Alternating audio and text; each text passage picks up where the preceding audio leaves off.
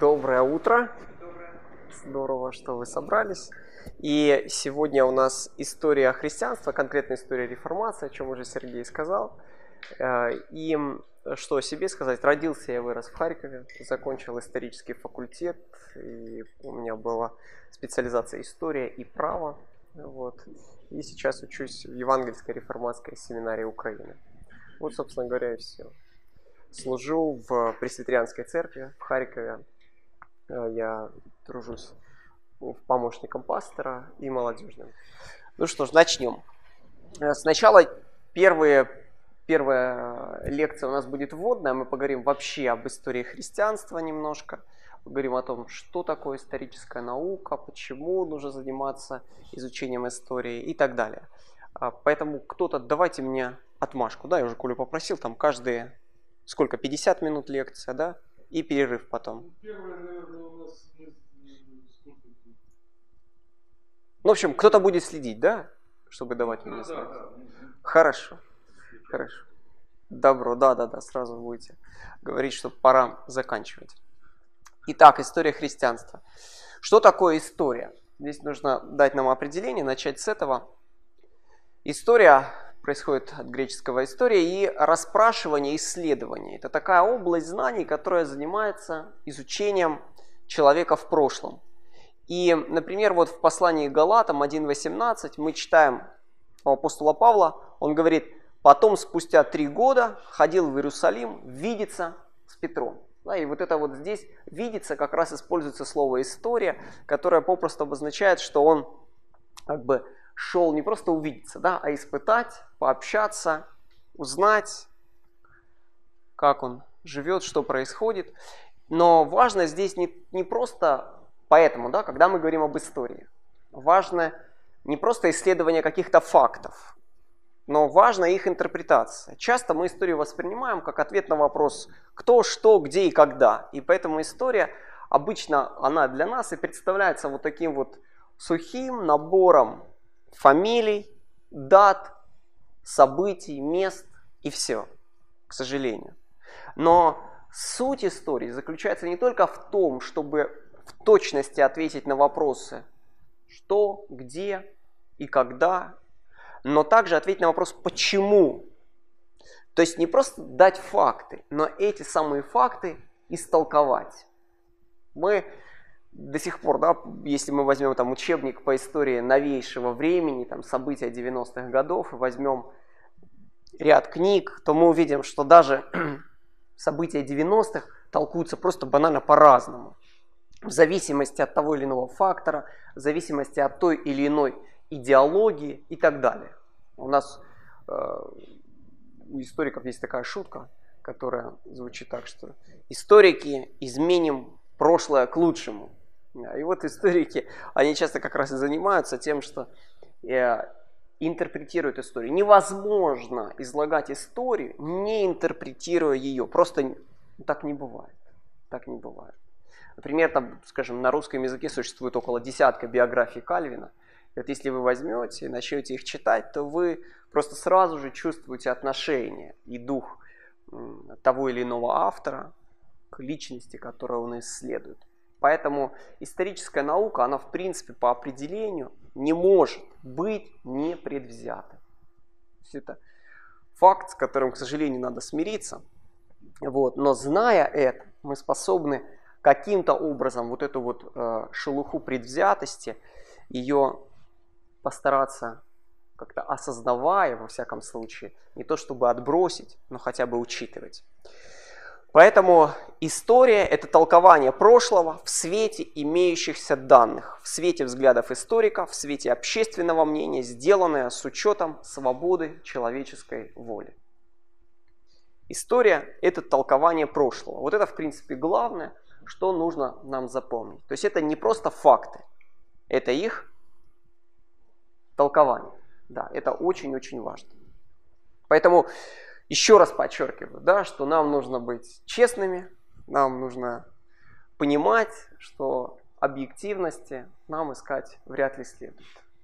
Потому что, к сожалению, есть э, взгляд историка, есть взгляд общества, есть очень много всего. И вот сегодня, например, когда мы будем в течение дня говорить о тех или иных ключевых событиях реформации, то мы будем с вами обсуждать, как в зависимости от деноминации, в зависимости от вероисповедного, вероисповедной принадлежности историка меняется взгляд на ту или иную личность или событие в истории.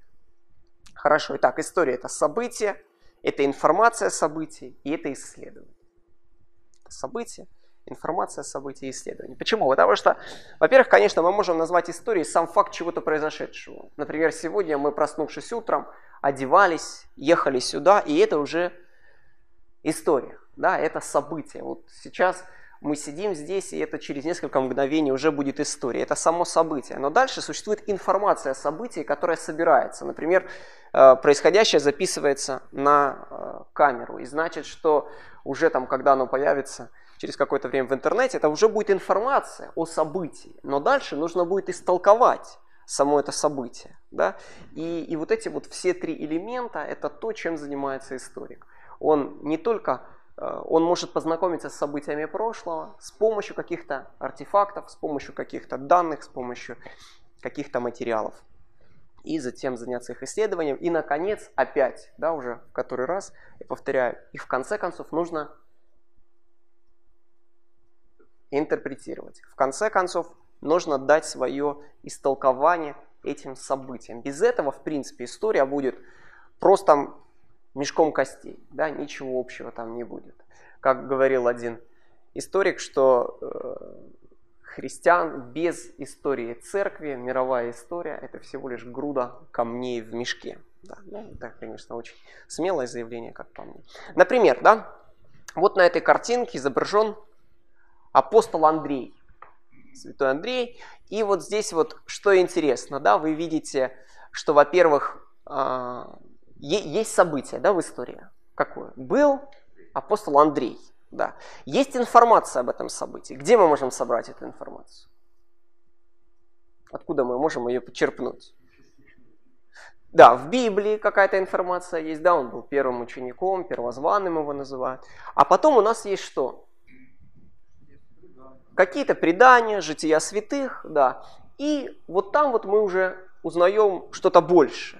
И вот что мы узнаем? Ну, мы, например, узнаем, что, скажем, считается, что Андрей дошел там до славянских земель, проповедовал там вплоть до того, что он был едва ли не одним из основателей города Киева, да, и одним из первых принесших христианство на эту землю. Конечно, современные историки все это подвергают сомнению и не видят никакой исторической достоверности за это. Но даже вот на этой картинке что мы видим? Мы видим, что автор изображает Андрея не просто так, как некую историческую личность. Да? Обратите внимание, он держит, во-первых, две рыбки в руках.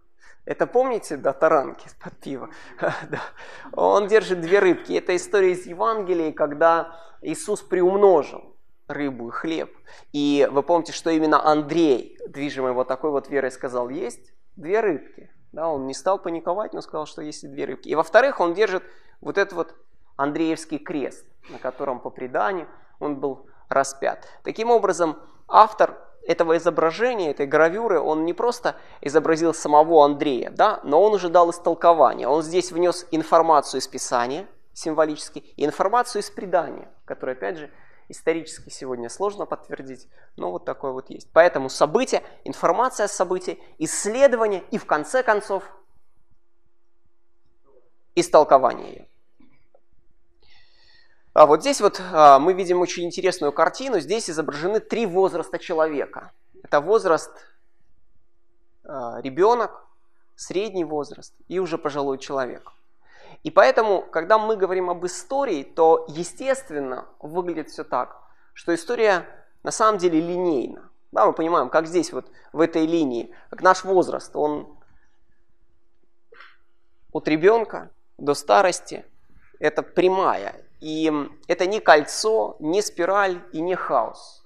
То есть как толковать историю, саму как науку? Существует такая наука, которая называется философия истории. Да, она отвечает на подобный вопрос и старается подойти к истории по-разному.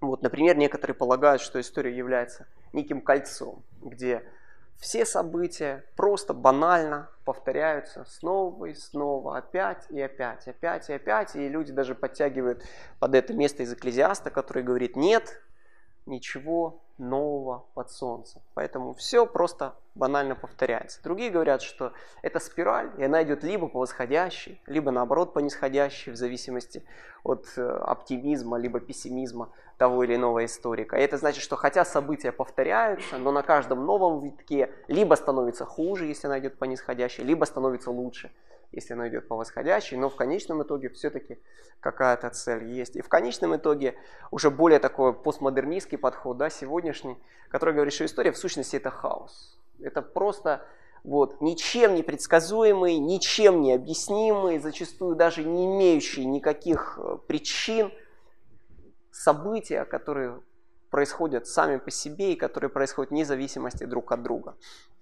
Конечно, последние несколько лет появляется направление такое, как метаистория. Да, это попытка э, истолковать всю, все события мировой истории как одно целое. Потому что, ну, давайте вот мы, например, только один пример возьмем. Скажем, Колумб открыл Америку. Да? Это исторический факт или нет? Да, конечно, нам кажется, что это в сущности исторический факт, мы хорошо об этом знаем. Но вот как бы к этому отнеслись индейцы? Открыл Колумб Америку или нет? Для них это правдивое утверждение? Исторически достоверное? Конечно, для них не исторически достоверное. Они там жили. Можно сказать, они ее открыли первыми, они пришли раньше на эту землю. Поэтому Колумб не открывал Америку с их точки зрения. И поэтому здесь, видите, да, есть какое-то событие, но как оно интерпретируется. Почему же мы говорим, что Колумб открыл Америку? Потому что мы мыслим вот западноцентрически, да, мы мыслим из культуры западного общества, которое однажды в определенный момент открыло для себя такие континенты, как Южная и Северная Америка. И поэтому мы полагаем, что Колумб открыл Америку. Поэтому видите, что да, это на самом деле не так уж просто интерпретировать. И э, все-таки мы подчеркиваем еще раз, что история является линейной, и все остальные а, интерпретационные моменты, они недопустимы. История – это линия, она имеет начало, она имеет завершение. Мы, христиане, а, принимаем авторитет Писания, считаем ее богодухновенной книгой, и там мы находим на страницах Писания, что был момент, когда Вселенная была создана, когда мир возник, когда Бог создал человека и создал эту вселенную. И будет момент, когда совершится великий суд. Вот такая вот точка завершения мировой истории, которая на самом деле станет отчетом нового, да, великого события. Жизни на новой земле под новыми небесами. И вот даже, например, на этой иконе мы видим нечто похожее. Да? Мы видим историю Адама с Евой. Вот здесь вот Ева создается из ребра Адама. Здесь они вкушают от древа познания добра и зла. Здесь они в гневе прячутся от Бога, в страхе. И, наконец, они изгнаны из Эдемского сада вместе со змеем. То есть мы видим, опять же, вот эту линию на этой иконе. Историк Филипп Шаф говорил, у истории есть две стороны, божественная и человеческая. Для Бога история представляет собой его откровение во времени, подобно тому, как творение – это его откровение в пространстве и последовательное раскрытие его бесконечного, мудрого, справедливого и милосердного плана, направленного к его славе и вечному счастью человечества. Для человека история представляет собой биографию рода человеческого и постепенное развитие, как нормальное, так и ненормальное, всех его физических, интеллектуальных и нравственных способностей, которая в конце концов завершится всеобщим судом с его вечными наградами и карами. Филипп Шаф, это э, цитата взята из его такого монументального труда «История христианской церкви». Следующий вопрос, да, на который мы должны ответить, это история чего? История чего мы тут занимаемся? И ответ будет заключаться в том, что мы занимаемся именно историей христианства. Несмотря на то, что наш курс, он очень небольшой, да, мы будем охватывать небольшой период, чуть больше ста лет – это эпоха реформации, так называемая. Но, тем не менее, мы будем с вами говорить об истории христианства, а не истории церкви. Да, сегодня уже все чаще историки проводят разницу между этими понятиями. Почему? Потому что, когда мы говорим об истории церкви, обычно мы говорим об истории той или иной конфессии или той или иной деноминации. Да? Ну вот давайте мы попробуем дать вот такое вот простое в рамках нашего курса определение понятием религия, конфессия и деноминация. Да? В рамках курса вот что они будут значить. Религия э, представляет собой веру в сверхъестественных божество или божеств. Да? Поэтому мы можем отнести сюда ислам, христианство, индуизм и так далее. Когда есть вера в какое-то сверхъестественное существо либо существ. Конфессии в данном случае является в рамках той или иной религии различия в вероисповедании, то есть в богословских, скажем, вопросах. И, наконец, третье – это деноминация. Это различие в рамках самой конфессии, которое зачастую обусловлено лишь приведением этого вероучения в гармонию с практикой. Давайте теперь на, на простых примерах. Да? Религия, скажем, возьмем просто два примера. Да? Это христианство и, например, ислам. Это две разных религии. Это, в рамках нашего курса это не две разных конфессии, но это две разных религии. Внутри ислама есть конфессии, да? сунниты и шииты. Внутри христианства есть тоже конфессии. Их выделяют три крупных да, традиционно. Это а, православие, протестантизм и католицизм. Три крупных, скажем, группы. В свою очередь, я полагаю, что сам протестантизм тоже состоит из целого ряда конфессий. И вот здесь вот конфессия определяется тем или иным символом веры или утверждения. Например, пресвитерианская церковь принимает вестминстерское исповедание веры. Да, какие-то другие церкви принимают какие-то другие вероисповедания. В то же время внутри одной конфессии, например, реформатская традиция большая, да, Существуют деноминации. Ну, например, скажем, в Украине у нас есть союз реформатских пресвитерианских церквей, куда входят две деноминации. А, Евангельская пресвитерианская церковь Украины, к которой принадлежит в частности та церковь, которой принадлежу я, и а, Украинская евангельская реформированная церковь. И вот эти вот две деноминации, они объединены в один союз. Между нами практически нет никаких вероисповедных различий. Мы, в общем-то, идентичны в нашем богословии, у нас общая семинария, но в каких-то моментах практики мы несколько отличаемся, за счет чего мы все-таки остаемся двумя разными деноминациями, хотя и находимся в рамках одной конфессии. И поэтому, когда мы говорим об истории церкви, мы обычно говорим об истории той или иной конфессии, об истории той или иной деноминации. Поэтому было бы точно сказать, например, история русской православной церкви да? или история пресвитерианской церкви, или история баптистской церкви. Но когда мы говорим о христианстве, то в данном случае мы подразумеваем, что история христианства это все множество конфессий и деноминаций. Поэтому в рамках нашего курса да, мы будем с вами изучать а, не только возникновение реформатской традиции, но мы с вами затронем и католическую реакцию на это, да, и оформление католического вероисповедания на Триденском соборе. Мы затронем с вами и возникновение анабаптистского движения и их развитие, и лютеранской церкви. Понятно, да, это? Да, вот здесь вот есть две подписи, да, от Эдема и от Пятидесятницы. Это простой вопрос. Когда возникла церковь? Это вопрос по Гидельбергскому катехизису. Когда возникла церковь? А? Да, в раю, конечно. Адам с Евой были первыми членами церкви, первой существующей церкви, да. Да, это, пардон, да, это я уже залажу на Сережину территорию, но... Но Пятидесятница, да, это событие, когда возникла новозаветняя церковь, когда возникло то, что мы сегодня называем христианством. Хорошо. Дальше. История искупления – История христианства – это интерпретированное описание его возникновения и развития, а также его влияния на человеческое общество. Поэтому, когда мы беремся с вами изучать историю, будь то просто как хобби или это наше профессиональное занятие, мы должны акцентировать внимание также и на тот момент, как христианство влияет на общество. Или вот еще одно определение, да, интерпретированный и систематизированный рассказ об искуплении человечества на земле. Об искуплении человечества на земле. Потому что последняя заповедь, которую дал нам Христос,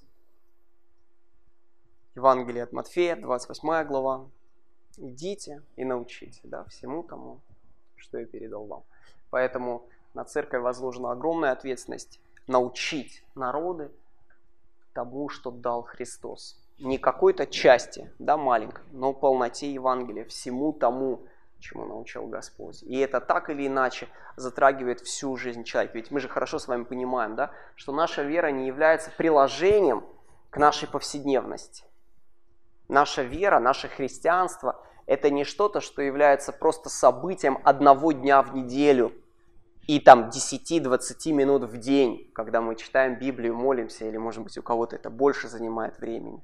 Но это, собственно говоря, наша жизнь. Поэтому мы говорим о том, что христианин – это не просто человек, который дополняет свой мировоззренческий корпус еще одним взглядом или корректирует его с помощью христианства но это значит, что человек рождается заново. Это значит, что его мировоззрение, его направление, его движение, оно полностью, оно полностью меняется. Человек, помните, как в притче про блудного сына, был потерян, теперь найден. Был мертв, а теперь ожил. То есть вот это вот новая жизнь, новая реальность и, соответственно, новое общество – потому что огромная, колоссальная ответственность, которая лежит на плечах церкви, лежит на плечах каждого христианина. Это ответственность быть соустроителями Царствия Божия, которое Он Духом Своим Святым через Слово устанавливает здесь на земле. Христианство по своей природе, оно исторично. Да, что бы ни говорили новомодные тенденции, новомодные книжки, которые любят интерпретировать религию как что-то такое, находящееся в области экзистенционального, что-то такое, что находится за пределами исторического, что-то такое, что находится в сердце и не имеет значения, и не имеет отношения к историческим фактам. Да? Очень даже в пору моей там, студенческой молодости, когда я Э, много общался с, со студентами, находились такие люди, которые смело заявляли, и они были верующими, ходили в церковь, которые говорили, для меня не важно, там, существовал Иисус или не существовал, воскрес он или не воскрес, там, это абсолютно не важно для меня, потому что Иисус живет в моем сердце, и я в Него верю, я Его люблю, я знаю, что Он любит меня, и даже если Бога нету, и даже такие люди мне встречались, то лучше так, чем никак вообще. Ганс Кюнг, очень интересно, что Ганс Кюнг заканчивает свою книгу вот таким вот ответом в конце концов. Он говорит, что ну даже, даже если Бога нет, то по пари Паскаля, да, мне все равно выгоднее верить в Него, потому что это приносит в мое сердце мир, покой и, как говорил Гегель, да, облагораживает общество. Поэтому это потребно мне. Но на самом деле, конечно же, мы подчеркиваем опять и опять, что христианство исторично. Бог творит историю. И поэтому, например, у евангелиста Луки есть такие слова. Как уже многие начали составлять повествование о совершенно известных между нами событиях, как передали нам то бывшие с самого начала очевидцами и служителями слова, то рассудилось и мне – по тщательном исследовании всего сначала, по порядку, описать тебе, достопочтенный Феофил, чтобы ты узнал твердое основание того учения, в котором был наставлен в дни Ирода, царя иудейского и так далее. Да? Обратите внимание, мы с вами сказали, что такое история. Можете вспомнить.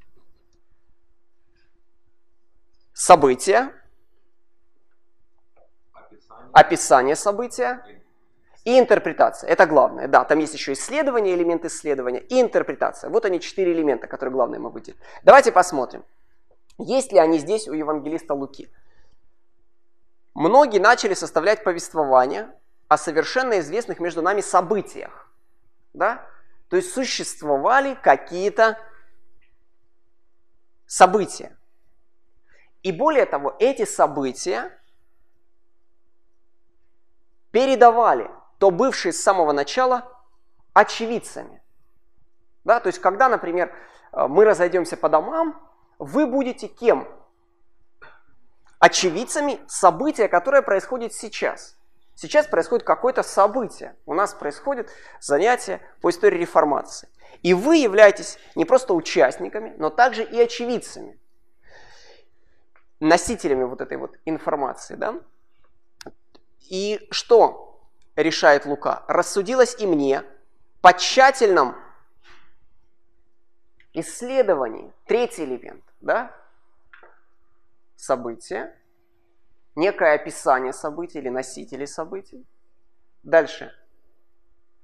Исследование. И, наконец, по порядку описать тебе, достопочтенный Феофил, чтобы...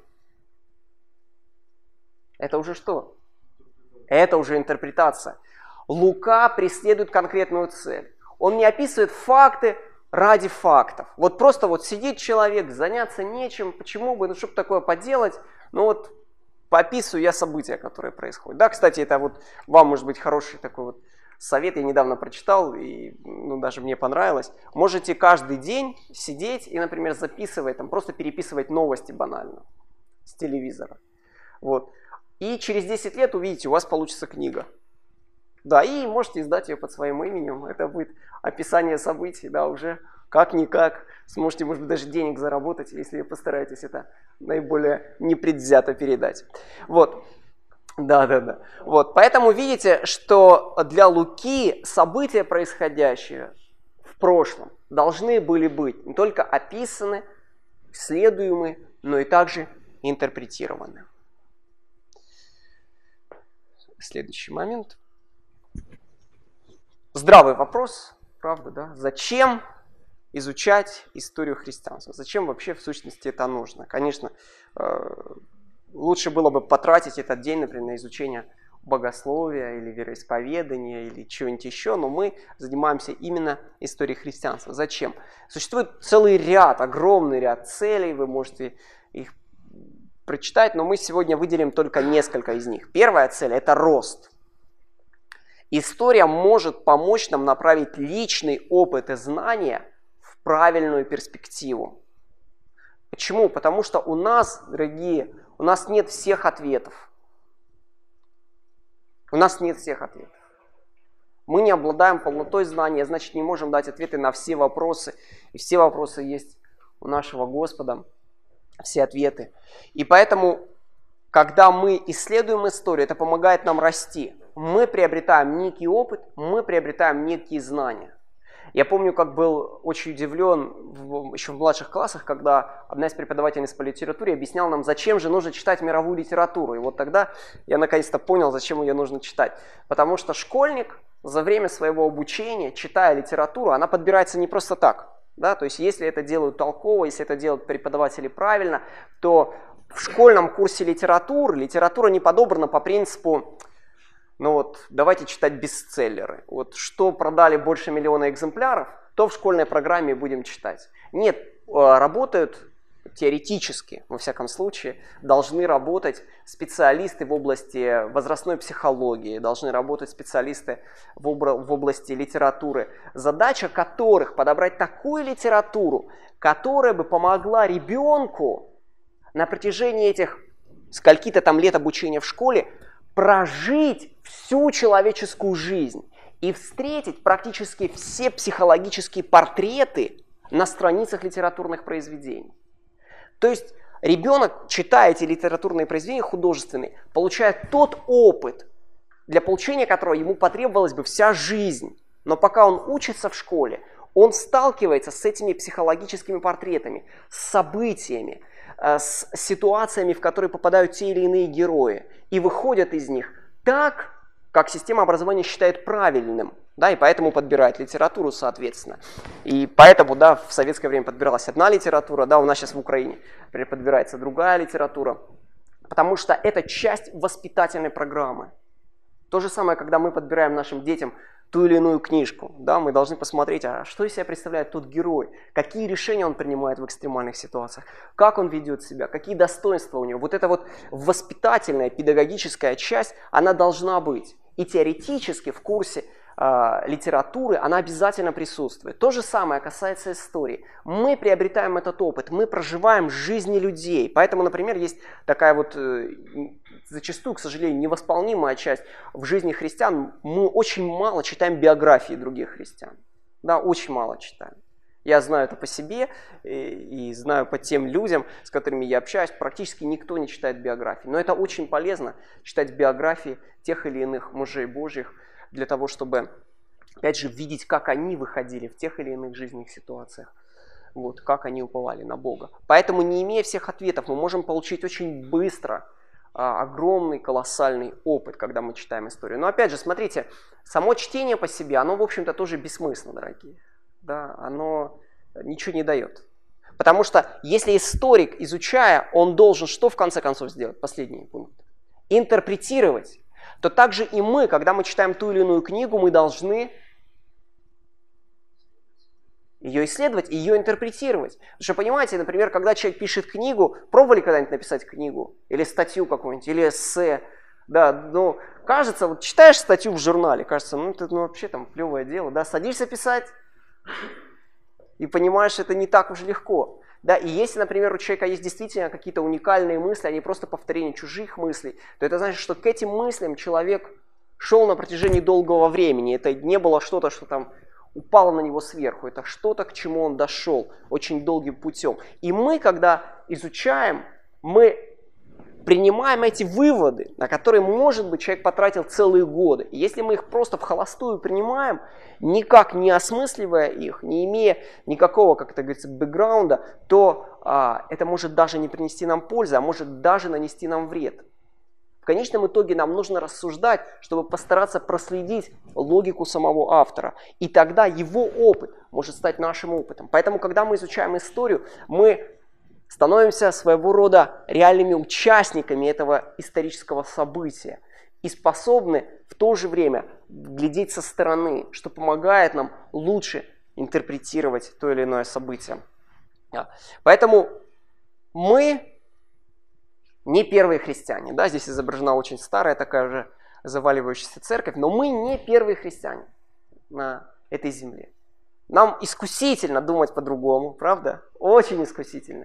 Мы так часто и полагаем, что вот есть апостол Павел и есть я. Да, и все, и какие могут быть проблемы? Вот у меня в руках Библия, и все понятно. Но между мной и между апостолом Павлом да, лежит огромная историческая пропасть размером в две тысячи лет. Ужас, я, я даже не представляю, что это за период, две тысячи лет. Тут проходит два года, и ты Думаешь, ого-го, а тут 2000 лет. И, и за это время церковь приобрела огромный опыт. Это огромная сокровищница, из которого мы действительно можем черпать. Вторая цель – это серьезность. История может сделать нас более серьезными людьми. История напоминает нам, что поступки и идеи имеют огромное значение не только для нашего поколения, но и для последующих поколений. То есть смотрите, дорогие, мы тоже часть истории. И может быть когда-то о вас тоже напишут в книгах. Да? Вас, может быть, тоже когда-то будут вспоминать, о вас тоже однозначно будут говорить, потому что вы участники этого исторического процесса. А это значит, что это научает нас ответственно относиться к нашей каждодневной жизни, к тем решениям, которые мы принимаем, к тем служениям, которые мы занимаемся. Мы влияем на других –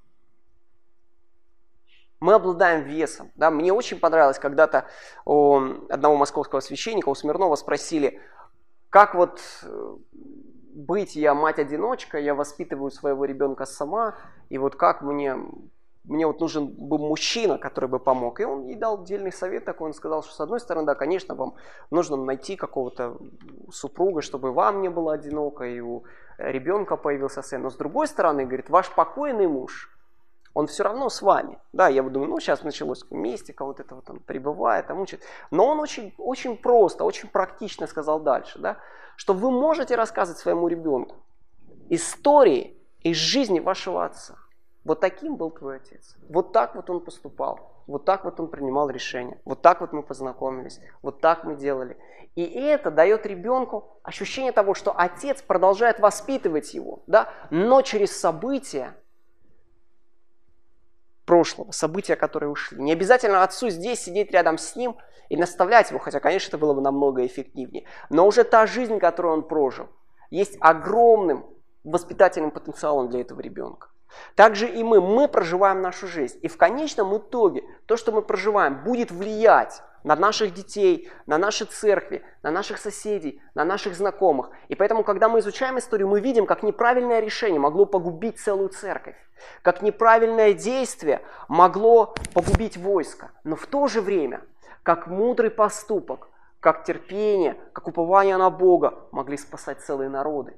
И, и осознание вот этого, оно помогает нам быть более серьезными, более сдержанными, более терпеливыми, более рассудительными.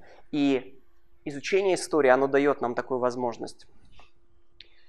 Да, и вот здесь вот мы видим а, священника, который рядом с детьми, и подпись «Мы не последние христиане». Да, на прошлом слайде была подпись мы не первые христиане, да, но нужно помнить, что мы не последние христиане, и впереди, возможно, Христос придет раньше, да, но мы исходим из пока действительного положения. И поэтому будут следующие грядущие поколения, и мы будем влиять на них. Третье – это ресурс. История может дать нам библейские, но новые для нас идеи, пути мышления, примеры и практические действия. Это то, что мне очень нравится, когда церковь имеет свое вероисповедание, когда она имеет свой документ. Потому что, ну вот, э, когда приходит человек посторонний и честно задает вопрос служителям, честным, и говорит, во что вы верите? Да? То когда у служителей есть какой-то вероисповедный документ, небольшой, он может дать. Но если уж это какая-то вот церковь, которая говорит, у нас нет никаких вероисповеданий, нам ничего не надо – то по-честному он должен сказать, ну, давай так, давай с сегодняшнего дня мы будем с тобой ежедневно встречаться и изучать по одной главе. Сколько им потребуется времени? Там 1187 глав, по-моему, да, у нас в Библии. Вот сколько это лет? 3, 4, 6 лет, 7 лет. И то по ходу чтения им нужно будет это все, последний пункт истории, интерпретировать. Даже когда мы рассказываем Евангелие человеку на улице, мы излагаем ему курс по систематическому богословию, ни больше, ни меньше. Мы говорим ему, ты грешник, да? или Господь создал мир праведным, но человек согрешил, и ты тоже находишься под гневом Божьим. Но Христос пришел в этот мир и умер, и поэтому если ты веруешь, ты будешь спасен и никто у тебя этого не отнимет. Это курс по систематическому богословию. Да? С такими бы тезисами не каждая конфессия могла бы согласиться. И поэтому мы видим, что э, история, она также дает нам те примеры, которые основаны на Библии, но которые дают нам возможность по-новому взглянуть на то или иное явление. Мудрый христианин, историк по сути. Это не моя цитата, да? Мудрый христианин, историк по сути. Почему? Как думаете? Почему мудрый христианин историк по сути?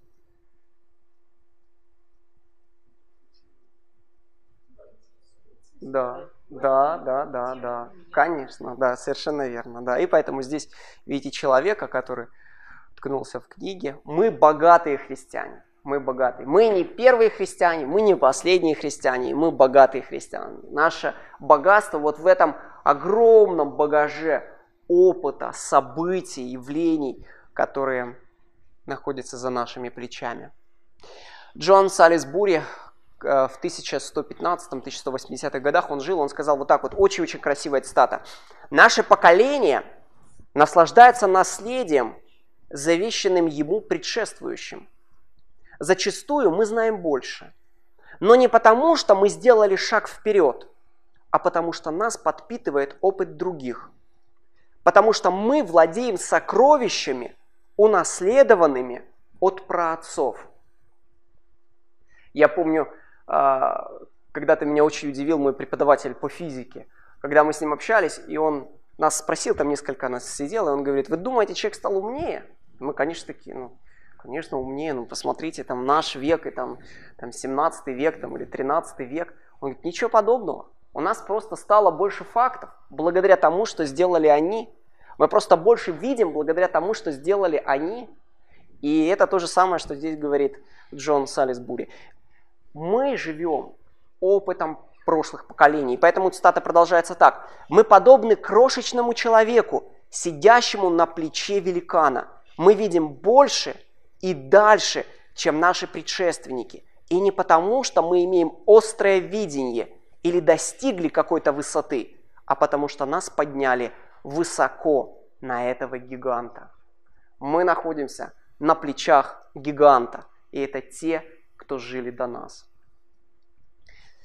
Поэтому, друзья, в добрый путь.